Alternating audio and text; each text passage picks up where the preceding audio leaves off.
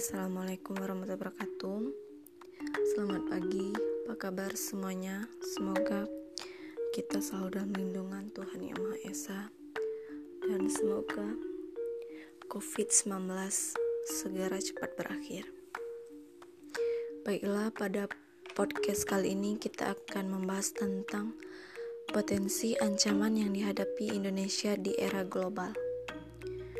Di Indonesia sendiri sejak menerapkan politik pintu terbuka, banyak negara-negara lain yang membuka cabangnya di Indonesia. Contohnya pada negara Afrika yang membuka cabang perusahaan di Indonesia. Perusahaan-perusahaan tersebut menjadi ikon globalisasi pada saat ini. Hal tersebut didukung pula dengan adanya perkembangan teknologi dan komunikasi dan juga pula transportasi menjadi lebih baik dari sebelumnya. Indonesia juga bekerja sama dengan negara lain. Kemudian dampak positif dari globalisasi bagi Indonesia adalah satu dapat meningkatkan semangat dalam bekerja dan menjadi lebih disiplin dan lebih mandiri. Yang kedua, adanya kemajuan teknologi masyarakat Indonesia menjadi lebih maju pada proses perdagangan internasional. Yang ketiga, tingkat kehidupan yang lebih baik. Keempat, bisa memiliki lebih banyak modal dan perkembangan teknologi yang baik. Sedangkan dampak positif dari globalisasi sendiri adalah satu, mempermudah nilai-nilai bangsa barat masuk ke Indonesia melalui media massa dan internet. Dan itu banyak ditiru oleh masyarakat Indonesia. Yang kedua, lunturnya semangat bangsa Indonesia dalam gotong royong dan kepedulian antar sesama. Yang ketiga, maraknya penyelundupan barang ke Indonesia. Dan yang keempat, banyaknya perusahaan-perusahaan di dalam negeri bekerja sama dengan perusahaan di luar negeri dan berakibat terhadap perusahaan dalam negeri sehingga sulit berkembang pesat. Kemudian, ancaman-ancaman bagi bangsa Indonesia sendiri karena terjadinya globalisasi adalah ancaman dari dalam negeri yang pertama. Banyak potensi-potensi yang terjadi di NKRI dari perusahaan dalam negeri. Satu, disintegrasi bangsa dengan gerakan-gerakan pemberontakan terhadap pemerintah pusat. Yang kedua, keresahan warga Indonesia karena adanya kebijakan-kebijakan ekonomi yang ada di Indonesia yang menyangkut dengan hak asasi manusia. Yang ketiga, mengupayakan dan menggantikan ideologi-ideologi yang ada di Indonesia dan memperbaiki nilai-nilai ideologi Pancasila. Yang keempat, dapat menambah konflik antar kelompok dengan adanya perbedaan pendapat antar manusia. Yang kelima, mempunyai peraturan pemerintah yang sah. Kemudian, ancaman dari luar negeri sendiri.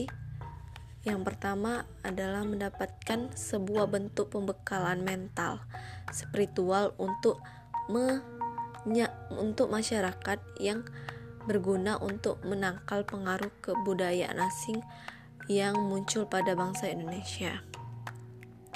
Yang ketiga, yang kedua, Upaya dalam meningkatkan sebuah cinta rasa pada tanah air Indonesia melalui sebuah pemahaman sejarah bangsa Indonesia. Yang ketiga, pengawasan yang ketat terhadap pemanfaatan sumber daya nasional serta terciptanya pemerintahan yang bersih dan berwibawa.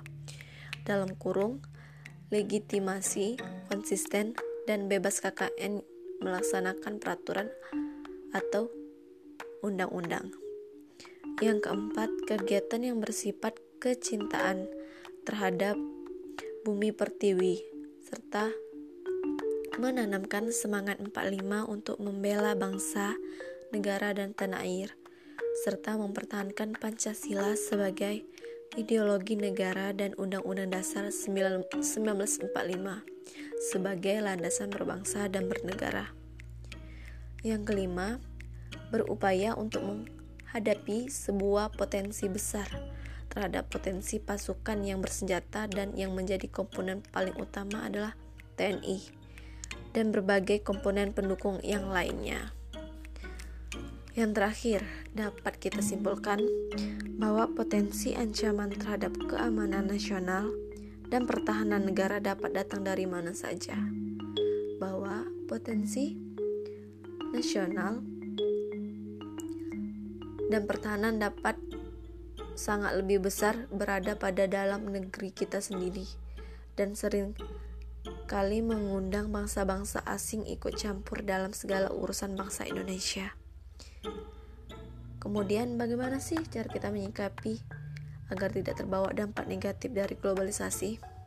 Sebagai contoh, agar kita tidak dapat terpengaruh pada arus globalisasi, sebaiknya apabila kita mempunyai anak, maka diberi jerah dengan cara memberi teguran setiap hari dan mencabut semua fasilitas yang diberikan agar anak menjadi pribadi yang lebih baik dan tidak melupakan kewajiban yang dijalannya sebagai misal pelajar agar tidak merusak masa depan dan tidak memalu-malukan keluarga. Oke, semoga sedikit penjelasan tadi bisa menambah wawasan kita semua ya. Semoga kita semua tidak terkena terkena dengan godaan di era global pada saat ini dan kita dapat mem memanfaatkan teknologi di era global ini dengan baik. Oke, selamat pagi, selamat beraktivitas. Wassalamualaikum warahmatullahi wabarakatuh.